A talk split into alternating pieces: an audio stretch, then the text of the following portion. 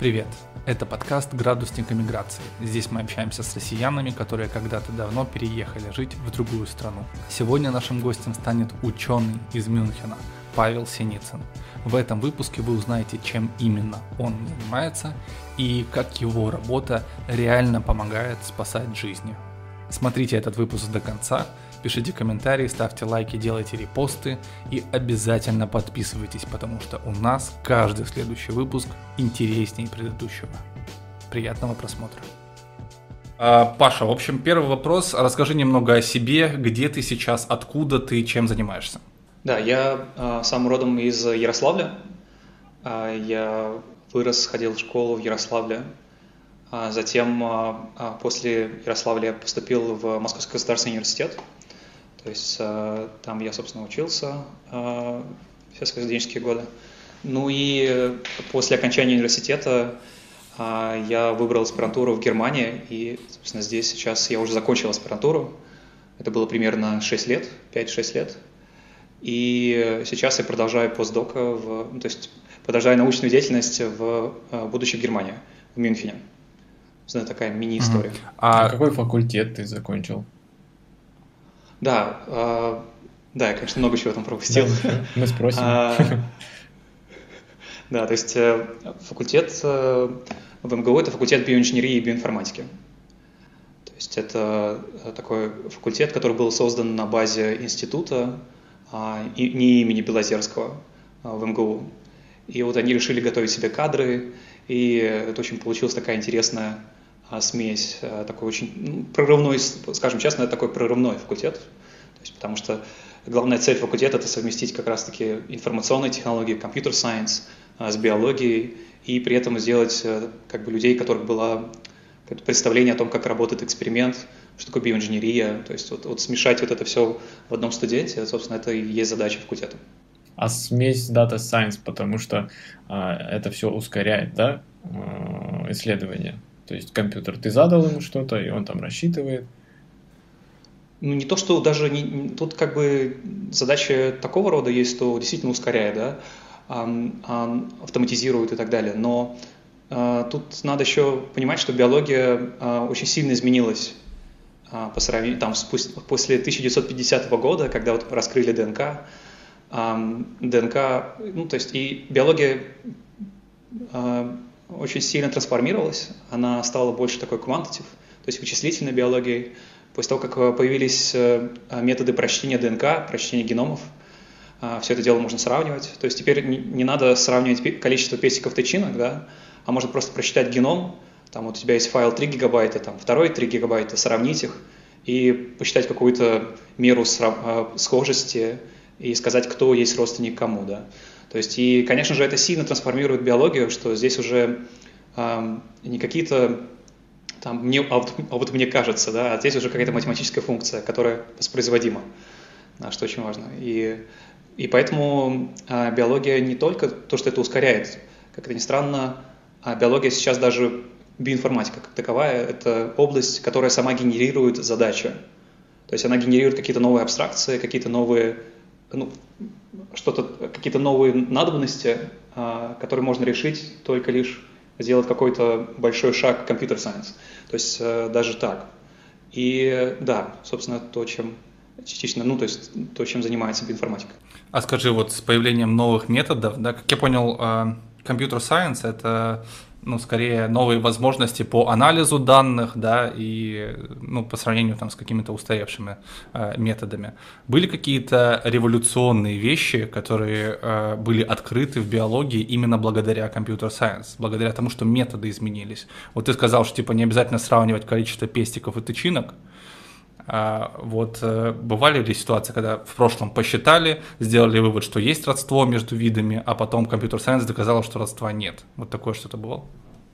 Да, да, конечно, конечно. То есть э, есть э, большое количество случаев, когда люди думают, что фенотипически, ну вот смотрят на двух животных, фенотипически они выглядят очень одинаково, а тут бам, оказывается, что они сильно, сильно далеко друг от друга.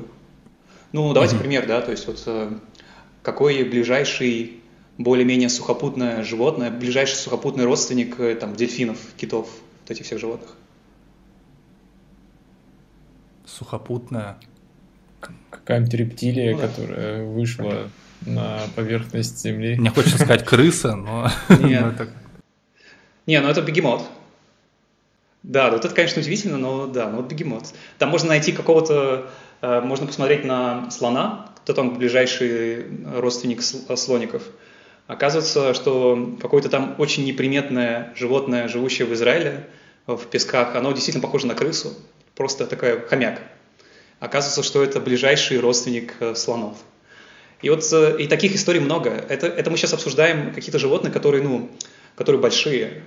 А если мы будем обсуждать каких-нибудь бактерий, а, там ну, просто происходят какие-то странные вещи. То есть есть, э, они могут горизонтально переноситься какие-то гены, там мобильные структуры ДНК, то есть и там действительно какая-то очень большая тусовка, которую мы мало, ну, которую мы примерно только лишь начинаем разбираться, что там происходит. Я вот видел такой сервис, есть... где а, есть дерево, а, там до, до нашего а, общего предка. Ну, например, там от, да. че, от человека идет дерево такое, которое там до предка с кем-нибудь соединяется, и вот так много-много деревьев, и типа там можно да, посмотреть. Да, Это такой фрактал, да? А?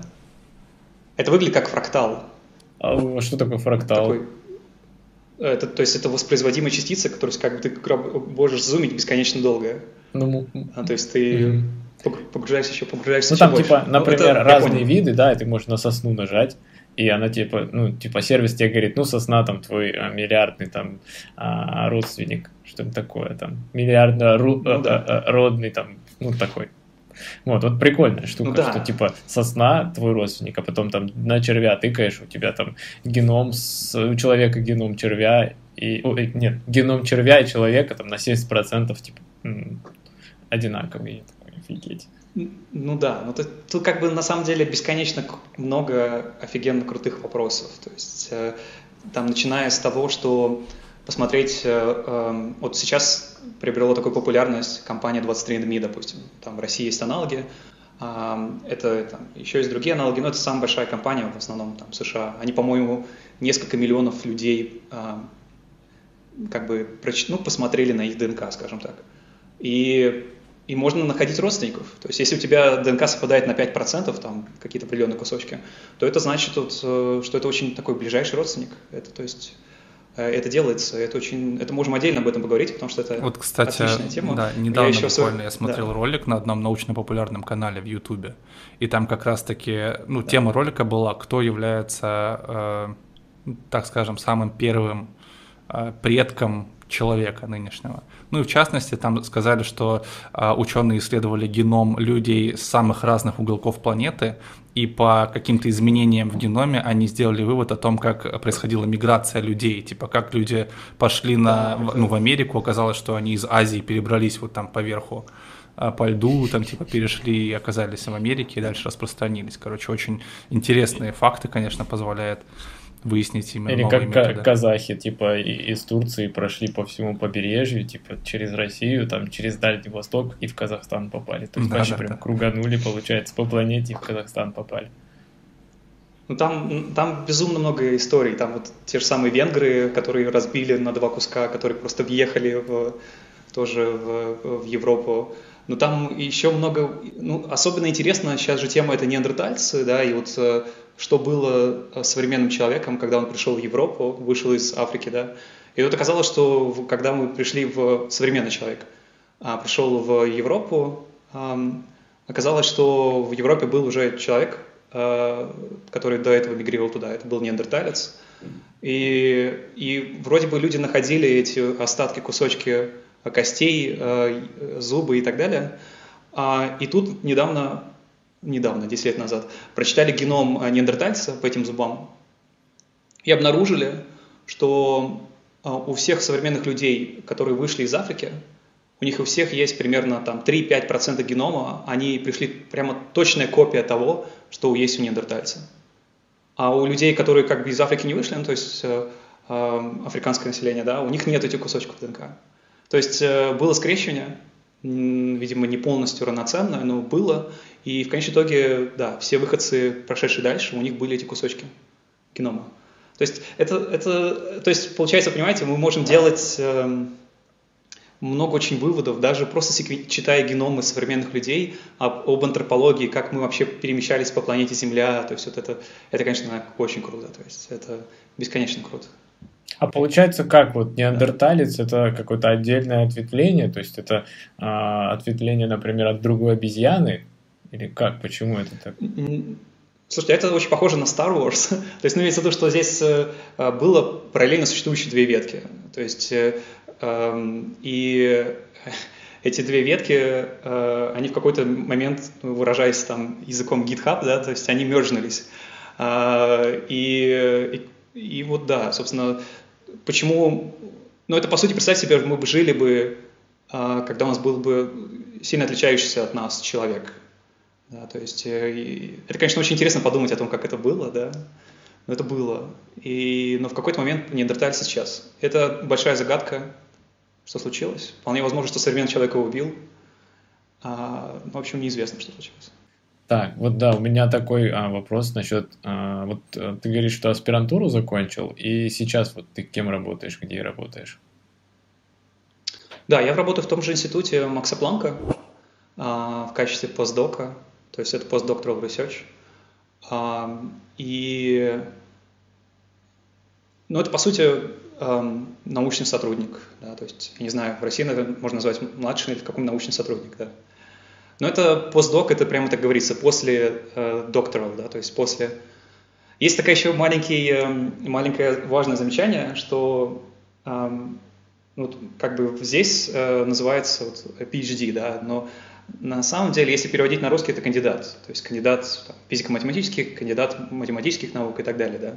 То есть, э, хотя это называется докторал в России, а, а, как бы если ты хочешь стать доктором наук, то надо уже после кандидатской писать еще одну диссертацию, аккумулировать информацию, а, статьи и так далее, и уже делать докторскую. Но это как бы отдельная стезя, то есть это, это уже второй этап. Здесь как бы в, в Германии, в Европе и в США а, вот, вот этот институт а, а, доктора наук, он немножко трансформировался, и скорее это уже называется быть профессором. То есть вот перед тем, как стать профессором, тебе нужно вот пройти несколько, некоторые экзамены, но это чисто там некоторые формальные, скажем честно. Вот, ну а сейчас я э, закончил свою PhD, то есть я стал кандидатом э, в январе примерно, то есть я, у меня была защита в январе. Вот, и сейчас я так, закрываю проекты, а, и ну, вот как бы есть идеи а, там, по поводу продолжения академии там, в науке в США. То есть а, сейчас подаюсь на разные фэллоушипы, то есть на различные гранты, но посмотрим, как это пойдет. То есть еще рано загадывать, честно скажу.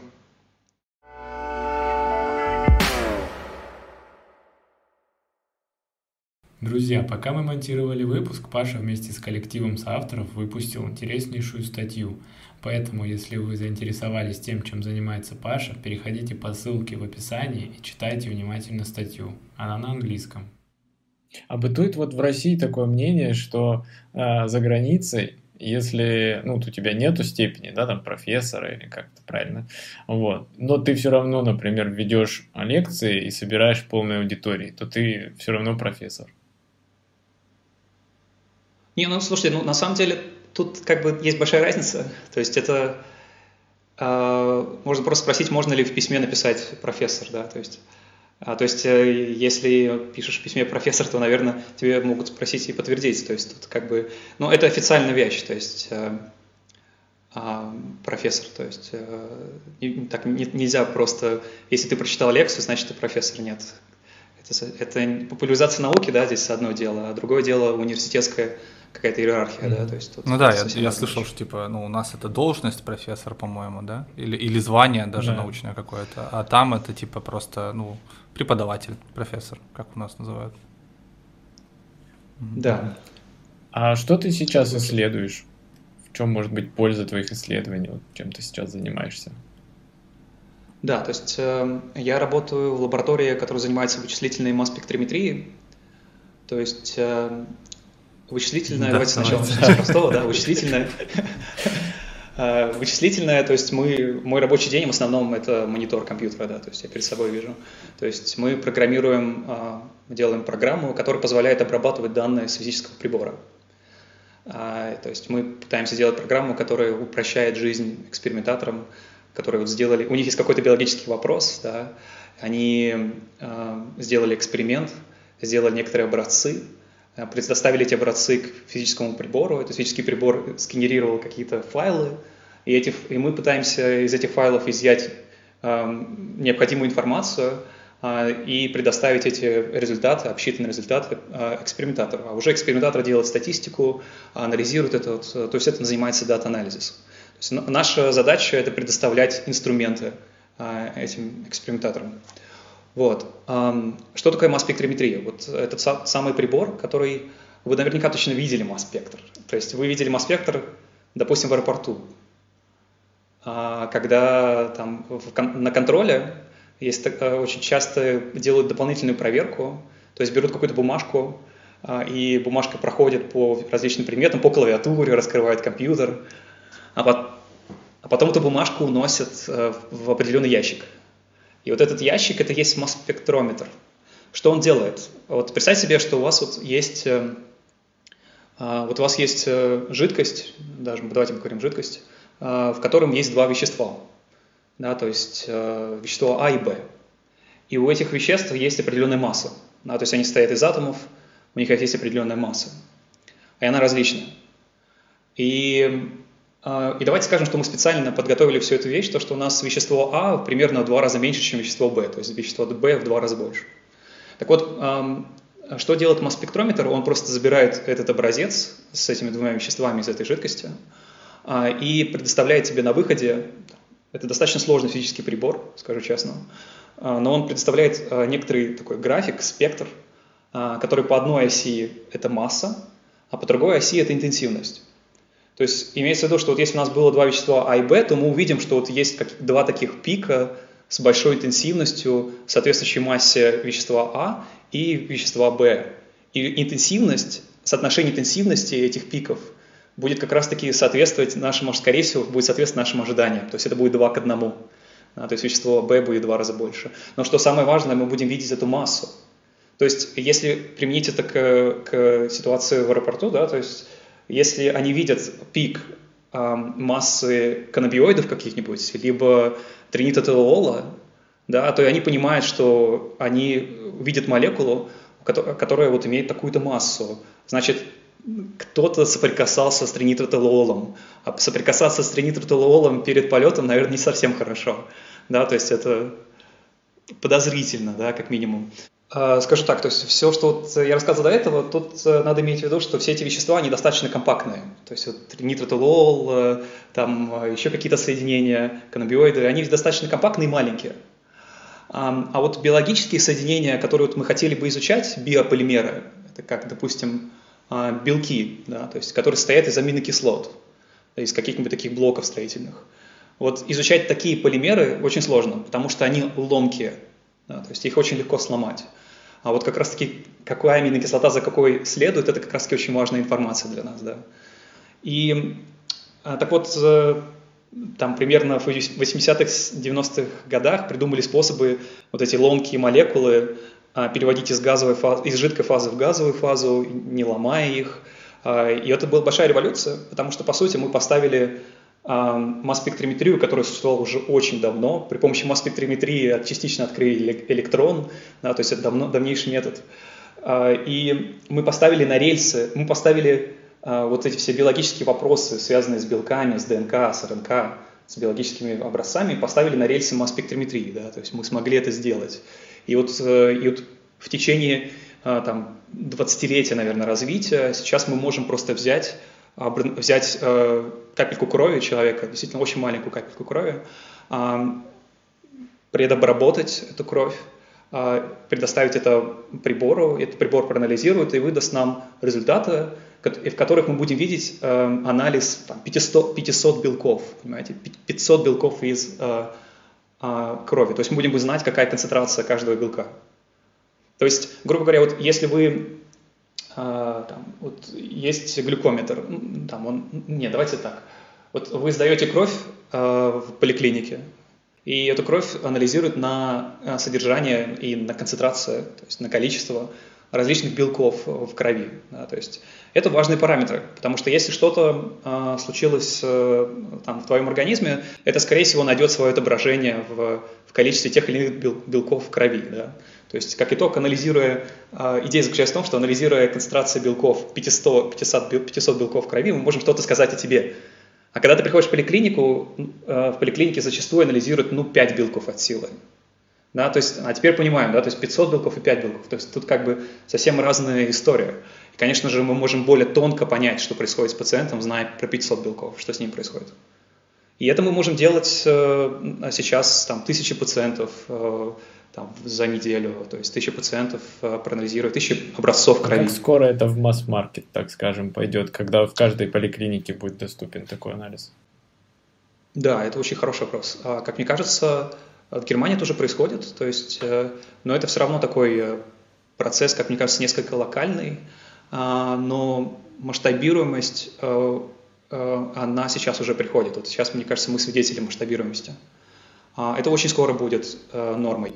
Классно. Это очень я знаю, что я знаю, что у тебя скоро, была да. какая-то история, когда ты проанализировал, ну, видимо, кровь, да, какой-то своей Э, родственника своего друга, и вы какие-то рекомендации составили для врачей, да? Можешь, пожалуйста, рассказать поподробнее? Да, там, э, ну тут надо понимать, что вот как раз-таки этот случай, он очень впечатляющий мне, потому что вот, вы знаете, у нас есть проекты, да, мы анализируем там тысячи пациентов, одна группа там болезнь, да, тысячи пациентов, другая группа не болезнь. Мы сравниваем их и под, находим какие-то вещи, которые различают одних от других по анализу крови там, или анализу чего-либо. А тут был случай, когда несколько такой личный случай. Ко мне пришел мой друг, а, с которым мы работаем в лаборатории, и он просил помочь с проектом. То есть, вот, да, у него, у его близкого детского, там, друга детства, папа получил, а, у него был начальный рак, развился в носоглотке, и он его запустил, то есть он как-то не обращал сильно внимания, и что случилось, у него появились метастазы. А метастазы – это, по сути, колонии рака, да, то есть они могут приземлиться где угодно. И они у него приземлились в, в, в печени, и они дали такой ростки, да, то есть нач, рак начался ну, там, расти в, в печени. И идея заключалась в том, что э, как сейчас, как, ключат, как э, люди лечат рак, да, то есть э, это раньше, наверное, это, ну, можно, ну, и сейчас, это либо вырезают, либо облучают, либо человека травит химиотерапией. Да? То есть э, химиотерапия, когда у человека все быстро делящиеся клетки умирают. Ну, убивая раковые клетки, которые быстро делятся, ты убиваешь и свои, да, то есть это большая проблема, поэтому очень часто пересаживают костный мозг, потому что, конечно же, а, кроветворная функция, за которую отвечает костный мозг, очень сильно падает. И сейчас есть некоторая такая революция происходит в раковой теме. Тут две революции происходят. Одна уже как бы такая уже, мы видим ее как бы, ну, одна революция связана с тем, что мы пытаемся прочитать геном. То есть раковая опухоль надо всегда понимать, что это болезнь генома. То есть это какая-то мутация возникла, которая выключила либо тормоза у а, клетки по количеству делений, либо наоборот включила газ. Да? То есть ну, зачастую это обе вещи. Выключаем тормоза, включаем газ. И это подразумевается, что есть какая-то мутация, которая выключает какой-то ген, либо включает какой-то ген. Они, случай, они случаются абсолютно случайно. Да? То есть, ну, вот, к сожалению, есть какие-то предрасположенности, это правда, но какие-то такие ключевые вещи случаются да, абсолютно случайно. Ну, надо... Я этого да. не знал. Да, интересно. И... Я как фильм смотрю. И Тайс... Ну, да, это, конечно, то, что мы научились читать ДНК, это позволяет нам увидеть это все, да, то есть до этого у нас мы просто были слепы, да, в этом теме. Но в чем тут, э, почему это интересно? Потому что если ты прочитаешь, что мы можем сделать? Мы можем прочитать геном раковой опухоли, то есть прочитать ДНК раковой опухоли, и можем прочитать э, ДНК геном, да, прочитать э, крови, да, то есть клетки крови. Там в основном нормальные клетки, э, без каких-либо дополнительных мутаций, которые вызвали рак, зачастую. Ну, мы сейчас говорим не какие-то там лейкозы, мы говорим про какие-то твердые опухоли, ну, в частности, та, которая случилась э, в описываемом случае. Так вот, что можем сделать? Мы можем прочитать геном нормальный, базовый и геном раковый и сравнить. Да, то есть мы можем найти мутации, которые есть исключительно в раковой, но нет в здоровых клетках. То есть мы можем найти мутации, которые возникли в процессе развития раковой опухоли. И получается, что мы можем понять, почему раковая опухоль является раковой, да, то есть почему нормальная клетка стала раковой. Это не всегда получается, скажу честно. Но когда это получается, возникает второй вопрос. А можем ли мы ну, вставить костыль, да, то есть, э, который помогает исправить эту ситуацию? Но если мы уж не сможем э, избавиться полностью от раковой опухоли, можем ли мы как-то поддерживать ситуацию в стабильном состоянии? И нам повезло. То есть у нас было, у нас э, в том пациенте а мы прочитали геном, и на самом деле он еще прочитал и, и протеом, то есть белки проанализировал в раковой опухоли. А, я помогал с анализом данных. Это действительно было ночь. Вот мы в ночь работали, то есть он получил там а, в день, и мы вот 24 там, часа работали над тем, чтобы найти. И вот мы потом уже в конце просто анализировали список этих мутаций, и мы нашли мутацию в одном гене, и она известна, что она, как бы ее наличие вот в этой позиции этого белка, вызывает рак опухоль. То есть, и ну, что самое крутое, что нам повезло, что существовало лекарство, которое помогало э, такие случаи восстанавливать. То есть был костыль, который позволял эту ситуацию восстанавливать в норму. Да, это, конечно, То есть, и... честно. Да, да тут, ну, тут, конечно, еще второй момент, что мы обратились к врачам, то есть мы им писали им ситуацию, сделали презентацию, они одобрили это, это надо отдать им должное. То есть это это российские врачи были, круто. правильно? И... А, немецкие. Нет, это были немецкие врачи. Да. И, и ему дали э, это лечение, э, и метастазы, то есть у него больше нет метастаз, раковая опухоль не развивается дальше. Это лекарство использовали вместе с химиотерапией, и у него ситуация абсолютно да, стабилизировалась. Прям вообще его. Это вдохновляет. Нет, ну надо тоже понимать, надо понимать, что тут ситуация, ну, как бы э, байс выжившего, да, то есть, ну, это, то есть, то есть все же надо понимать, что есть э, на, сам, на любой хороший случай есть mm-hmm. два плохих случая, да. Но тут, понимаете, тут самое важное, что а, раньше мы слепо убивали раковую опухоль. Либо, рак, либо облучением, либо вырезанием, либо химиотерапией. Это все слепы. Это вот очень хорошее сравнение. Представьте себе, муха сидит на стекле, и вы эту муху пытаетесь молотком убить.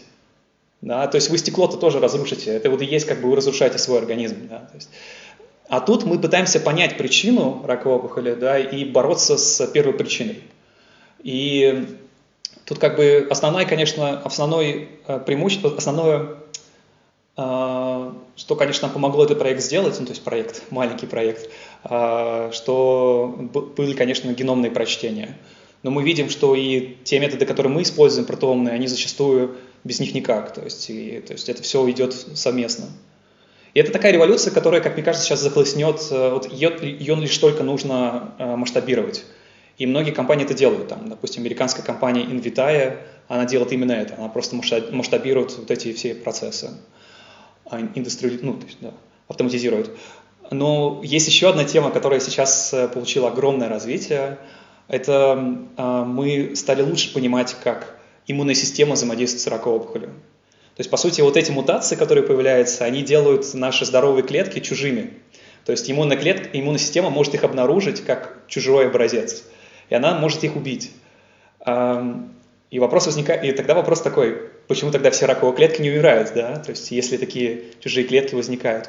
Ну, потому что оказалось, что раковая опухоль как-то тоже эволюционирует а, для того, чтобы иммунную систему подавить а, локально. То есть иммунная система заползает туда, клетки заползают, вроде бы готовы ее убивать, но они не убивают, потому что иммунная система что-то на своей поверхности презентует, показывает, то, что подавляет иммунную систему локально. Это было исследование примерно 20 лет назад. Нобелевскую премию дали, по-моему, 4 года назад за, а, за это открытие. И то тут люди придумали, что можно использовать антитела, а, которые блокируют эту передачу информации от раковой клетки к иммунной. Э, вот это подавление. И если добавить эти антитела, то получается, что у иммунной системы нету больше тормозов. То есть она начинает убивать э, все, что, э, все, что ей попадается. Тут много вопросов есть, но это такая тема, которая сейчас развивается. Есть компании, там, Bristol Myers Squibb, Merck, которые уже презентуют эти антитела, то есть можно покупать их. То есть это то, что раньше считалось невозможно вылечить, допустим, меланома. Это очень агрессивная форма рака, которая метастазирует активно. Сейчас при помощи таких э, вещей, когда ты просто э, с, э, иммунная система срывается с цепей, да, э, и начинает уничтожать э, э везде и всюду, э, допустим, меланома уже не кажется столь, э, столь большим приговором. Да, то есть, и тут еще надо отметить, что э, метастазы, да, то есть у тебя эти метастазы распространяются по всему телу, а, как, а иммунная система тоже распространяется по всему телу. Поэтому если эти, этот цербер, который сорвался с цепи, он начнет уничтожать вот все то, что ему не нравится по всему организму, да. А вот это все... Не, ну вот это, вот это да. Вот это все это вот. позволил, ну, позволил как бы компьютер, да, с э, вычислительными мощностями большими, правильно? Как мне кажется, тут вот с точки зрения пока что э, вычислительные мощности очень помогли первой истории. Э, первой истории, когда мы просчитываем геном и сравниваем, э, понимаем, что появилось, и, и э, делаем базы данных, в которых вот эти поломки э, прописаны. А, ко второй истории, скорее, это сейчас пока только исключительно экспериментальная история, то есть где-то там ну, на рубеже а, а, тысячелетия нашли вот этот механизм, и вот огромное время заняло как раз доказательство FDA, что это помогает, что это работает. И, но сейчас люди понимают, что перед тем, как назначать вот это лечение при помощи э, там, церб, вот этого цербера, иммунной системы, нужно сначала действительно есть какие-то... Некоторым пациентам это подходит лучше, чем другим. И это мы можем понять, прочитав геном. А, и потому что это пока лечение достаточно дорогое. И вот, конечно же, здесь опять же приходит вот эта история о том, что давайте прочитаем геном, соберем его, либо там сделаем с ним вычислительные операции и найдем мутации, которые отличают рак от нерака, и на основе этих мутаций предскажем, будет ли это лекарство работать или не будет. Вообще, конечно, мы все движемся в персонализированную медицину, то есть это прямо вот точно. То есть вот то, что в будущем вы, у вас будет некоторый геномный паспорт – вы приходите к врачу, врач перед тем, как вы что-либо скажете, загружает ваш геном на свой компьютер, и все, что вы говорите, будет смотреть через призму а, э, вашего генома, да, то есть. И э, назначать вам лекарство будет исключительно через призму вашего генома, потому что в каком-то там исследовании X а, говорилось, что вот при наличии таких-то вариантов это лекарство не подходит, да, вот при наличии этих подходит вот то, да, вот это будет, это, вот, вот это прямо точно будет, и это будет 10-15 лет. Вот ребенок появляется, забирают кровь, и вот, да. Прикольно. Но, с другой стороны, конечно, очень клево. Э, вы смотрели фильм «Гаты»? Слышал, я не смотрел, да. У него еще название же составлено из GATC, то есть э, э, G это, ну, это алфавит ДНК, да, то есть это буквы, которые стоят, обозначение нуклеотидов. Вот Гатака – это вот как бы фильм о возможном будущем, когда вот эти технологии применимы несколько не в хорошем русле, ну, в общем, интересном русле, скажем так, но э, очень хороший фильм, я всегда советую посмотреть людям, как бы э, подумав о том, как это в будущем может э, отыграться. Друзья, спасибо за просмотр. Другие ролики с этим интересным гостем вы найдете на нашем YouTube-канале. И не забывайте ставить лайки и обязательно подписываться.